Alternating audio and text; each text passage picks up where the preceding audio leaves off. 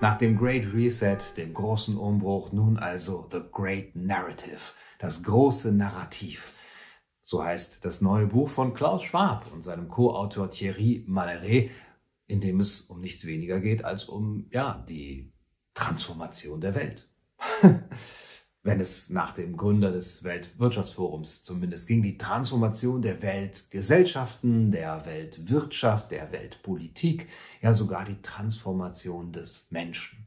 Also alles hin zur vierten industriellen Revolution, von der Klaus Schwab schon seit langer Zeit in seinen Büchern und Vorträgen spricht. In diesem Buch geht es letztendlich darum, dass äh, Klaus Schwab und Thierry Mallery mit äh, 50 der wichtigsten Meinungsmacher gesprochen haben, nämlich äh, auf der Konferenz im November 2021, die Tagung Great Narrative. Aus dieser ist dann auch das Buch äh, erschienen und es ist äh, voll mit äh, Zitaten von eben diesen 50 globalistischen, muss man sagen, Meinungsmachern. Ist ja immer die Frage, wer die denn auswählt, wer die zu so einer Tagung einlädt.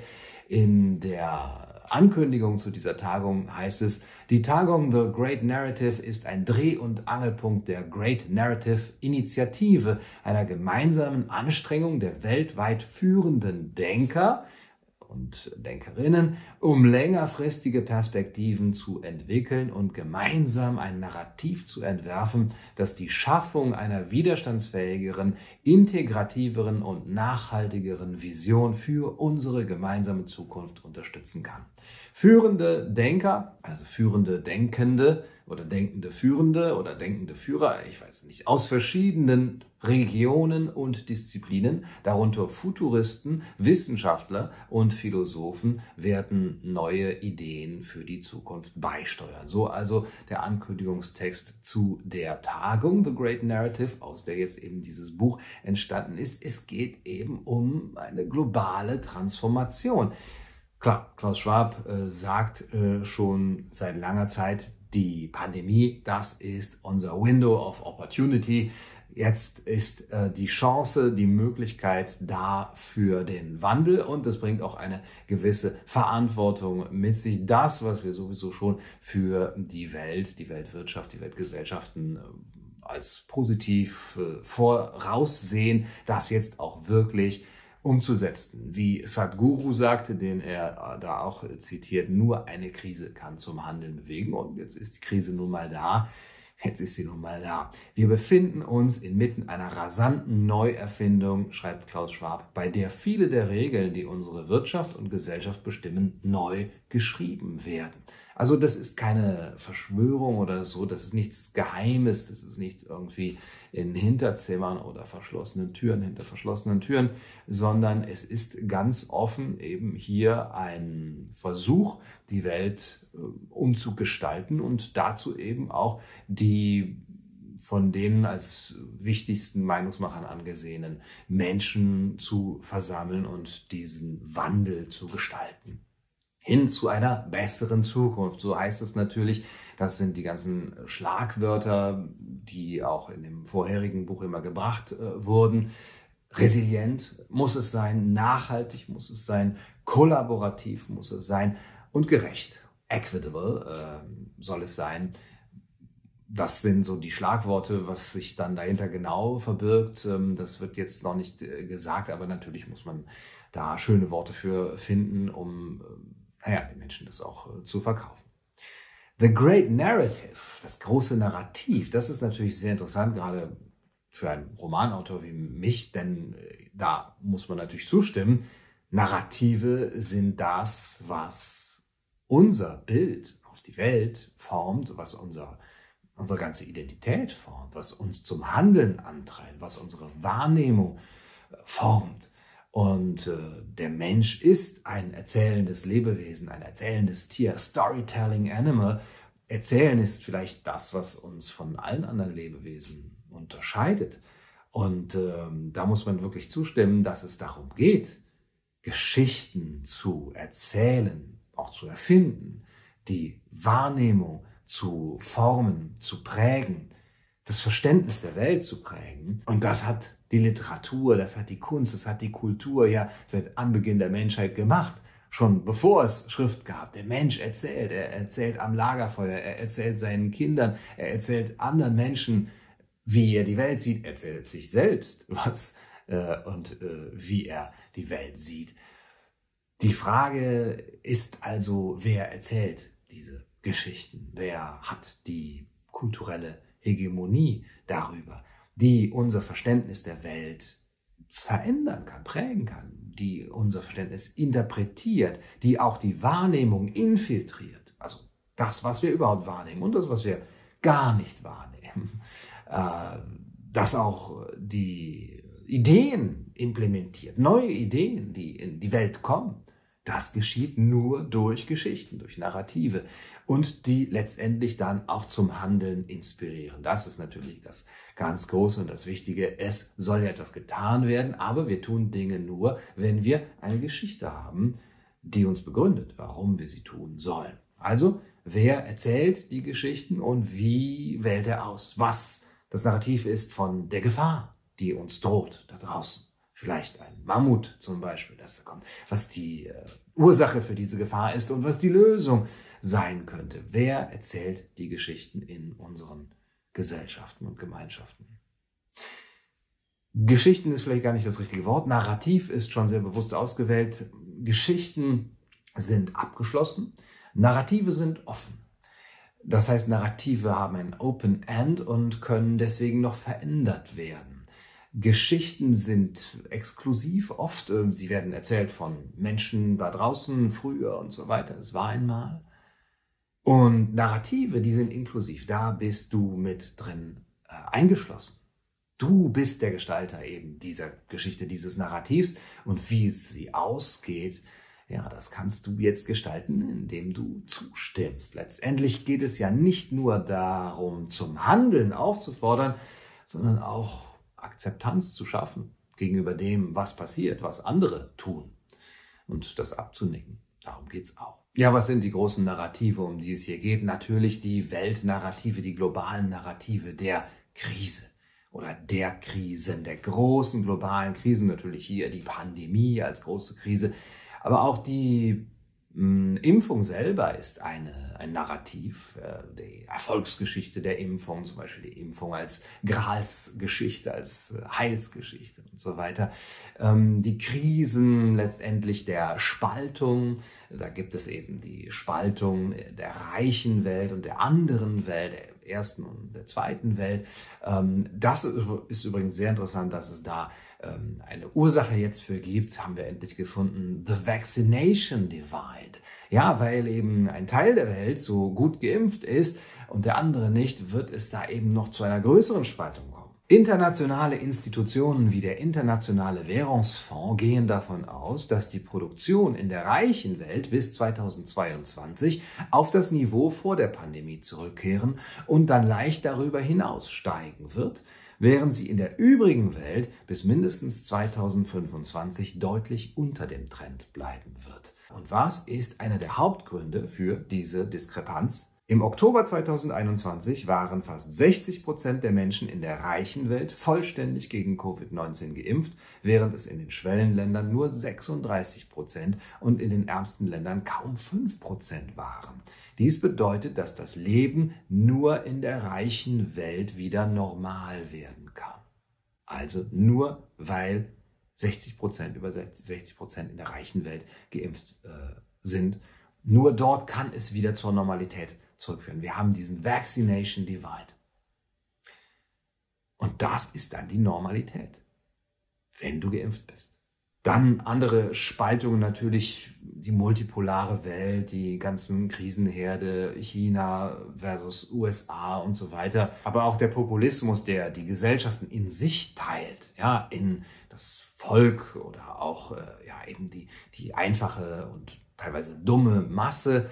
Und äh, dann auf der anderen Seite die kulturelle Elite, die globalistische Elite, dann die populistischen Bewegungen, die populistischen Parteien, die Unzufriedenheit äh, der Massen, die nicht mitkommen mit der Geschwindigkeit der Entwicklungen.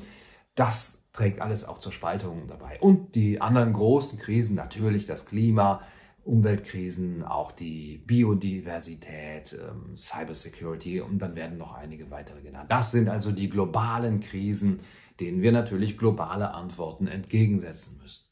Ja, wie könnten diese globalen Antworten aussehen?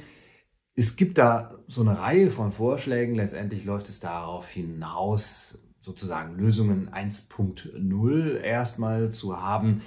Technik und Wissenschaft, Fortschritt. Ja, da ist er relativ optimistisch der Klaus Schwab, wobei er das auch diskutiert, dass natürlich auch die ganzen Dystopien in der Literatur, in den Filmen unseren Technikpessimismus auch geformt haben und uns da auch vorsichtig gemacht haben. Es sind Narrative, schreibt er, die unsere Wahrnehmung der Chancen und Risiken des technischen Fortschritts prägen. Also auch hier brauchen wir Narrative, die uns vielleicht ein bisschen ja, optimistischer oder ein bisschen akzeptierender gegenüber den Segnungen von Technik und Wissenschaft machen.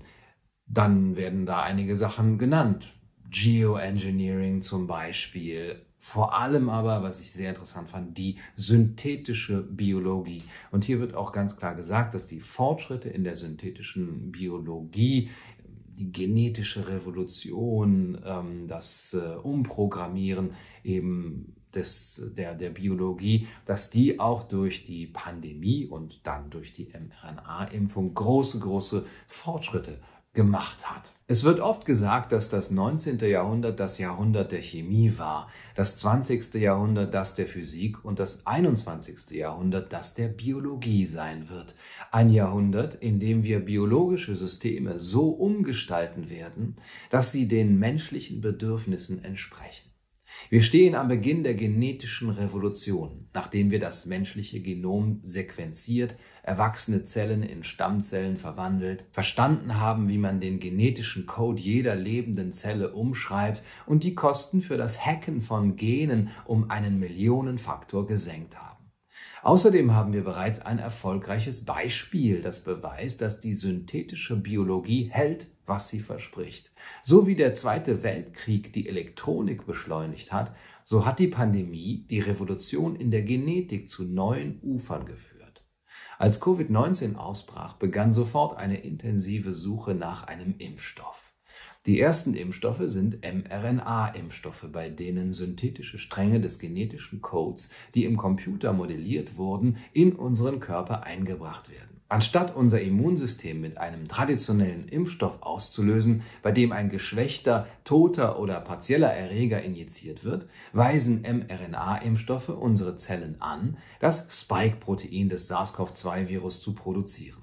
Auf diese Weise verwandeln sie unseren Körper in eine personalisierte Produktionsstätte, die ein ansonsten fremdes Objekt produziert, um unsere natürliche Immunreaktion auszulösen. Dieser Ansatz wird schon bald eine völlig neue Plattform für die Bekämpfung von Krebs und anderen Krankheiten sowie für die Bereitstellung von Verbesserungen schaffen, die noch tiefgreifender sind als Impfungen. Also das ist schon wirklich sehr, sehr deutlich, was hier gesagt wird. Die Pandemie hat zu einer Revolution in der Genetik eben geführt. Sie hat diese Revolution zu neuen Ufern geführt. Als Covid-19 ausbrach, begann sofort eine intensive Suche nach einem Impfstoff. Ja, ziemlich schnell, das stimmt, äh, wirklich verdächtig schnell. Und es sind jetzt, Gott sei Dank, die mRNA-Impfstoffe, die jetzt auch eine völlig neue Plattform für die Bekämpfung von Krebs und anderen Krankheiten sowie für die Bereitstellung von Verbesserungen schaffen, die noch tiefgreifender sind als die Impfungen. Ja, das heißt, hier wird die Pandemie und die ganze Situation als willkommene Krise gesehen, die eben, so wie der Zweite Weltkrieg die Elektronik angestoßen hat, die synthetische Biologie und diese Entwicklungen hier beschleunigt haben. Es ist nicht übertrieben zu behaupten, dass die synthetische Biologie ebenso wie die künstliche Intelligenz eine durchschlagende Kraft ist, die unsere Zukunft umgestalten wird, indem sie die Funktionsweise unserer Kulturen, Gesellschaften und Volkswirtschaften verändert. Und das wahrscheinlich früher, als wir denken. Also hört, hört, eine durchschlagende Kraft, die unsere ganze Zukunft umgestalten wird, indem sie die Funktionsweise unserer Kulturen Gesellschaften und Volkswirtschaften verändert. die synthetische Biologie, von der ist hier die Rede. Die wird das machen. Ja? Wir stehen an der Schwelle zur genetischen Revolution. Und wenn unsere DNA, das heißt unser Lebenscode, so lesbar, beschreibbar, nutzbar und hackbar wird wie die Informationstechnologie, dann stehen wir an der Schwelle zu etwas, das viel größer ist als wir. Das größer ist als wir, als der Mensch. Durch eben diese genetische Revolution. Da stehen wir an der Schwelle dazu. Man erinnert sich natürlich an die Worte von Klaus Schwab. Es soll eine Fusion der physikalischen, der digitalen und der biologischen Identitäten des Menschen geben. Transhumanismus. Ja, noch 2030, in ein paar Jahren schon. Und an dieser Schwelle stehen wir jetzt und ausgelöst und beschleunigt wurde das eben jetzt durch die Pandemie und den Einsatz dieser mRNA-Technik. Also die genetische Revolution mit diesen Sachen wie CRISPR zum Beispiel, da ist davon die Rede, dass eben unsere Biologie reprogrammiert wird. Auf der Suche nach dem sprichwörtlichen nächsten großen Ding ist die synthetische Biologie ein Hauptkandidat, schreibt Klaus Schwab. Wie bereits an mehreren Stellen in diesem Buch angedeutet, birgt sie das Versprechen, die Biologie so umzuprogrammieren, dass Zellen in Massenproduktion hergestellt werden können, was unserem individuellen Wohlbefinden und dem unseres Planeten zugutekommt. Und er zitiert dann Jennifer Doudna, die Chemie-Nobelpreisträgerin von 2020, CRISPR ist eine Technologie, die es Wissenschaftlern ermöglicht, den Code des Lebens in Zellen zu ändern. Wir können einzelne Gene oder die Schalter, die Gene ein- und ausschalten, manipulieren. Und wir können das jetzt in jedem Organismus mit Präzision tun. Das ist die CRISPR-Technologie und der Durchbruch in diesem Bereich. Darum geht es, solche Techniken, Technologien einzusetzen. Und ähm, hier lese ich auch nicht besonders viel an Technikpessimismus oder Technikkritik, sondern ja, wir nehmen jetzt die Situation und sehen, wohin sie uns führt. Aber das sind nur die Lösungen 1.0. Die eigentliche Lösung liegt in etwas ganz anderem. Und zwar hat sie mit der Hauptursache der ganzen Krisen, der ganzen Gefahren zu tun. Die Hauptursache ist nämlich das Fehlen von Global Governance, das Fehlen eines Weltstaats. Es gibt keine oder zu wenig globale Zusammenarbeit, zu viel nationale Souveränität, zu viel nationale Egoismen und Eigeninteressen. Und dann heißt die Lösung natürlich, ein globaler Staat. Global Governance, also die Zusammenarbeit von Wirtschaft und Politik, Medien auch, ja, Zusammenarbeit oder eben das äh, Ko Kollaborieren äh, eben dieser drei Teile. Wenn man nach der Definition von Faschismus, einer Definition von Faschismus geht, ist das nämlich eine, ähm, diese Zusammenarbeit auf globalem äh, Level. Das ist die Lösung. Und dann fragt sich Klaus Schwab, wie erreichen wir das? Ja, wenn wir doch auf der anderen Seite diese Spaltung haben, die Unzufriedenheit der Massen, den Populismus und die Egoismen der einzelnen 200 Nationen. Wie erreichen wir also mehr Global Governance? Die Lösung ist ganz einfach. Es ist mehr Liebe und mehr Empathie. Wer hätte es gedacht? Denn Klaus Schwab hat ein durchaus positives Menschenbild. Er sagt denn, der Mensch ist eigentlich prosozial veranlagt, er ist eigentlich empathiefähig, er will schaffen, er will kreativ sein, er braucht Bindung, ähm, er braucht Partizipation und das äh, schlägt dann aber ganz schnell um in, dann können wir das auch nutzen. Ja, wir müssen also Empathie als Mittel zum Zweck benutzen. Das sagt er ganz deutlich. Und zwar, wie wäre es, wenn wir Empathie lehren? Wir können das trainieren, wir können das anerziehen sozusagen. Er schreibt kurz gesagt, Empathie begünstigt die Zusammenarbeit, während ein Mangel an Empathie Angst schürt und das Gegenteil bewirkt. Warum sollte man also nicht überall auf der Welt Empathie lehren? Überall auf der Welt natürlich direkt. Warum nicht Führungskräfte und die Bevölkerung insgesamt zu mehr Empathie erziehen? Ja, die Bevölkerung und die Führungskräfte erziehen. Frage ist natürlich auch hier nicht nur, wer erzählt die Geschichten, sondern wer erzieht die Menschen. Und Klaus Schwab sagt, dass Länder, die sich darauf konzentriert haben, Kindern und Schülern, es geht immer um die Kinder, aktiv prosoziales Verhalten und prosoziale Eigenschaften einzu, also zu vermitteln, nicht nur glücklichere Menschen hervorgebracht haben, sondern auch kooperativere und kollaborativere Weltbürger. Darum geht es, ja, dass die Menschen prosoziale Eigenschaften haben, dass sie prosoziales äh, Verhalten lernen. Denn äh, Unzufriedenheit kriegt man nicht aus der Welt, indem man einfach mit Geld um sich wirft. Ja, das ähm, haben äh, die Globalisten jetzt verstanden. Unzufriedenheit und Populismus statt Klaus Schwab, lassen sich nicht einfach dadurch bekämpfen, dass man Geld auf das Problem wirft. Es handelt sich um ein systemisches Problem, das einen allumfassenden politischen Ansatz und möglicherweise eine Neudefinition der Rolle der Regierung erfordert. Also die Frage ist, wie kriegen wir die Massen zur Akzeptanz? Wie kriegen wir sie dazu, unsere Global Governance zu akzeptieren, wenn sie doch so unzufrieden sind und wenn es diese populistischen Bewegungen gibt? Mit Geld allein geht es nicht. Es ist ein systemisches Problem, das einen politischen Ansatz erfordert. Also da muss die Politik jetzt mal richtig durchgreifen und eine Neudefinition der Rolle der Regierung, der Aufgabe der Regierung. Was darf der Staat erfordert? Ja, er darf uns erziehen zu prosozialem Verhalten was soll schon groß schief gehen? Das ist also das große Narrativ, die großen globalen Krisen, die große globale Lösung, Global Governance und die Art und Weise, wie wir die Menschen dann dazu bekommen, das Ganze abzunicken. Was steckt eigentlich dahinter? Also, das sind natürlich schöne Worte und wir müssen gar nicht so sehr interpretieren. Wir können einfach sagen, naja, der Vorschlag ist da, das äh, steht geschrieben, das sind Vorträge, die dort gehalten werden.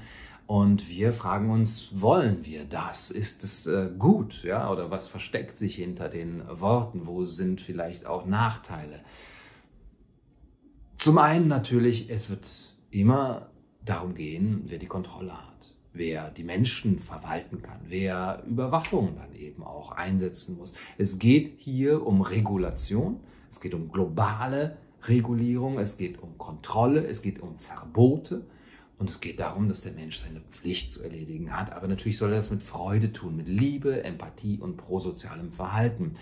Vielleicht geht es sogar darum, eine Art neuen Menschen zu schaffen, eben diesen funktionierenden Menschen, den verwalteten Menschen, der sich sicher fühlt, der gesund ist und äh, zufrieden ist, ja, damit mit seiner Sicherheit, aber eben auch unfrei ist, aber den das nicht groß kümmert, der letztendlich das abnickt, der gehorsam ist, gehorsam und zufrieden. Wie bekommen wir das hin? Ja, durch diese neue Moral prosoziales Verhalten, Empathie und dann vielleicht auch noch verbunden mit der synthetischen Biologie, vielleicht so eine Art Biomoral. Ja, vielleicht können wir auch so ein Biohacking machen von, von Empathie. Vielleicht können wir den Menschen das ja auch anders verabreichen, durch pharmazeutische Mittel oder eben indem wir irgendwelche genetischen Schalter ein- und ausschalten. Letztendlich geht es aber um die Zerstörung der Freiheit die Implementierung eines neuen Menschenbildes, in dem Freiheit keine Rolle spielt. Es ist eine Propaganda. Und diese Propaganda ist im Gange, dass Moral über der Freiheit steht.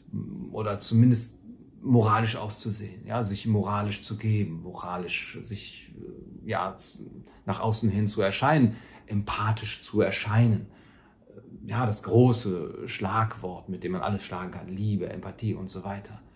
Aber das ist wichtiger als Freiheit, das ist wichtiger als Selbstbestimmung, das ist wichtiger auch als Würde, ja, wenn wir dir einfach Empathie verpassen können. Und diese Propaganda teilt die Menschen, divide et impera, der die Moral, der die Moral und so weiter. Und diese Metapropaganda, Metaoperation ist tatsächlich gewollt, die Menschen glauben zu lassen, dass die Moral über der Freiheit steht. Ja, moralisch zu sein ist wichtiger als frei zu sein, als selbst zu entscheiden, als ein Individuum zu sein, um sich auch mal dagegen entscheiden zu können, um auch einmal widerständig und nonkonform zu sein. Und diese Moral und ich denke auch Biomoral, die es dann gibt, das ist das, äh, was dahinter steckt. Es wird ja auch nie gefragt, wie können wir denn da Machtmissbrauch verhindern? Ja, bei dieser Global Governance. Ja, wo sind denn da die Checks and Balances? Wo äh, ist denn ein globales Parlament?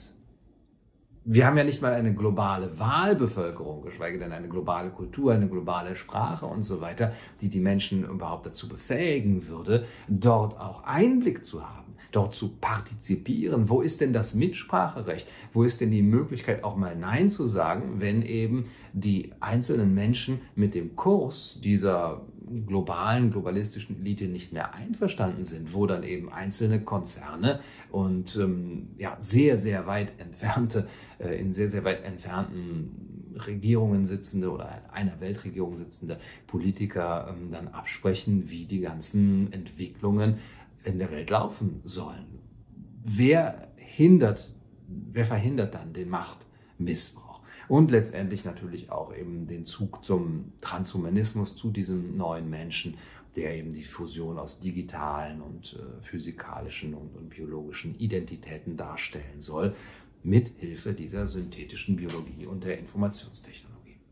Die Frage ist, können wir dem noch etwas entgegensetzen, wenn wir das wollen? Wenn wir sagen, diese Schlagwörter, die klingen ja alle ganz schön, sozial gerecht, grün, nachhaltig, resilient, kollaborativ, ja, Empathie, wer will das denn nicht und so weiter. Aber wo bleib ich denn da?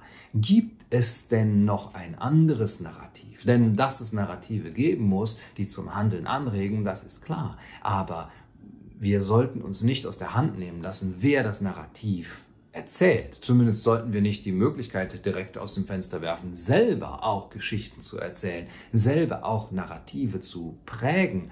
Das ist die Aufgabe von Kultur. Und das können wir vielleicht noch, die Kultur selber prägen, auch wenn sie jetzt vielleicht noch eine kleine und eine Gegenkultur ist, aber indem wir kulturell aktiv werden, Geschichten erzählen, Kultur schaffen, können wir eben auch von diesem Menschenbild, das wir haben, erzählen.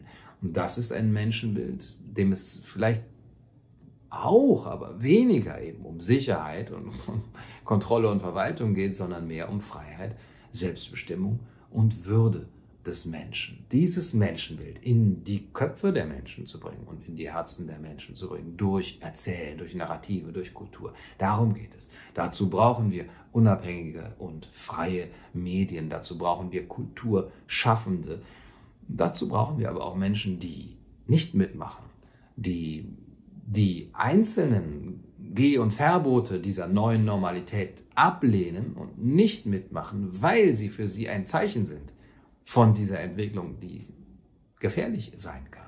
Und das sind Menschen, die dann auch mal unmoralisch sind, die sich das Recht herausnehmen, auch mal nicht moralisch zu sein, nicht nach der Pfeife dieser schönen neuen Moral zu tanzen, die uns dort vorgebetet wird. Ja, du sollst deine Pflicht tun, du sollst die Geh- und Verbote achten und ansonsten sollst du deine Klappe halten. Screw your freedom, wie Arnold Schwarzenegger gesagt hat. Das ist die schöne neue Moral. Und gegen diese Moral zu sein, seine Pflicht nicht zu tun. Man muss seine Pflicht nicht tun, wie es in Siegfried Lenz Deutschstunde heißt. Das sind Menschen, die sich ihren Eigensinn bewahrt haben. Dieses Narrativ zu erzählen, das könnte unsere Chance sein, ja, das muss unsere Chance sein. Unser Window of Opportunity ist jetzt auch offen, das muss man sagen. Und mit diesen Worten verabschiede ich mich heute hier aus dem wunderschönen Notting Hill in London, England. Ich hoffe, das Video hat euch gefallen. Falls ja, abonniert den Kanal, lasst ein Like da. Ihr könnt alles natürlich nachhören als Podcast auf den großen Podcast-Plattformen. Ihr könnt meinen Telegram-Kanal abonnieren und ihr könnt natürlich auch unsere Arbeit unterstützen. Alle Möglichkeiten dazu in der Videobeschreibung. Das war's für heute. Gute Nacht und viel Glück. Du, du, du